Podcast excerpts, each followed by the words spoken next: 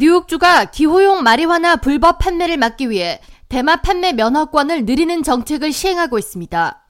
주 대마초 통제위원회 측은 19일 뉴욕주 내에 지난 일주일 동안 212개의 기호용 마리화나 판매 승인을 내렸다고 밝히며 역대 최다 승인 허가라고 밝혔습니다. 이어 면허 소지자들을 통해 뉴욕주의 혁신과 다양성을 입증하고 있다고 덧붙였습니다.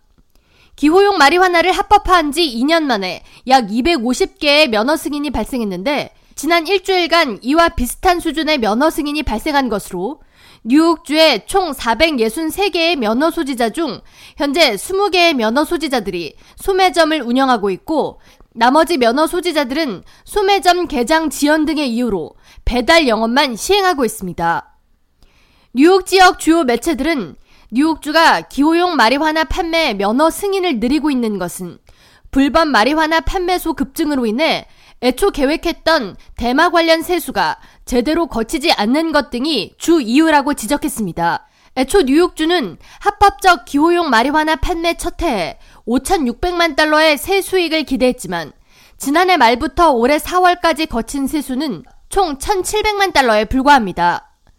기호용 마리화나가 합법화된 일리노이주의 경우 2021년부터 지난해까지 징수한 대마 관련 세금이 4억 4,330만 달러로 뉴욕주보다 8배 가까이 많습니다. 뉴욕주는 기호용 마리화나 합법 판매를 늘리기 위해 앞으로 축제 및 공공행사에서 마리화나를 합법적으로 판매할 수 있도록 한다는 방침입니다. 대마초 통제위원회는 이날 성인을 대상으로 하는 축제 그리고 공연 등의 행사에서 소매 업체와 협력해 대마초 판매를 합법화한다는 방침을 밝혔습니다. 앞서 뉴욕주는 불법 마리화나 영업소를 근절하기 위해 이들에 대한 단속을 강화한다는 방침을 밝혔습니다. 그러나 무면허 판매업소 단속이 쉽지 않다는 지적이 이어지면서 합법 마리화나 판매율을 늘리는 정책을 함께 시행하게 된 것으로 풀이됩니다.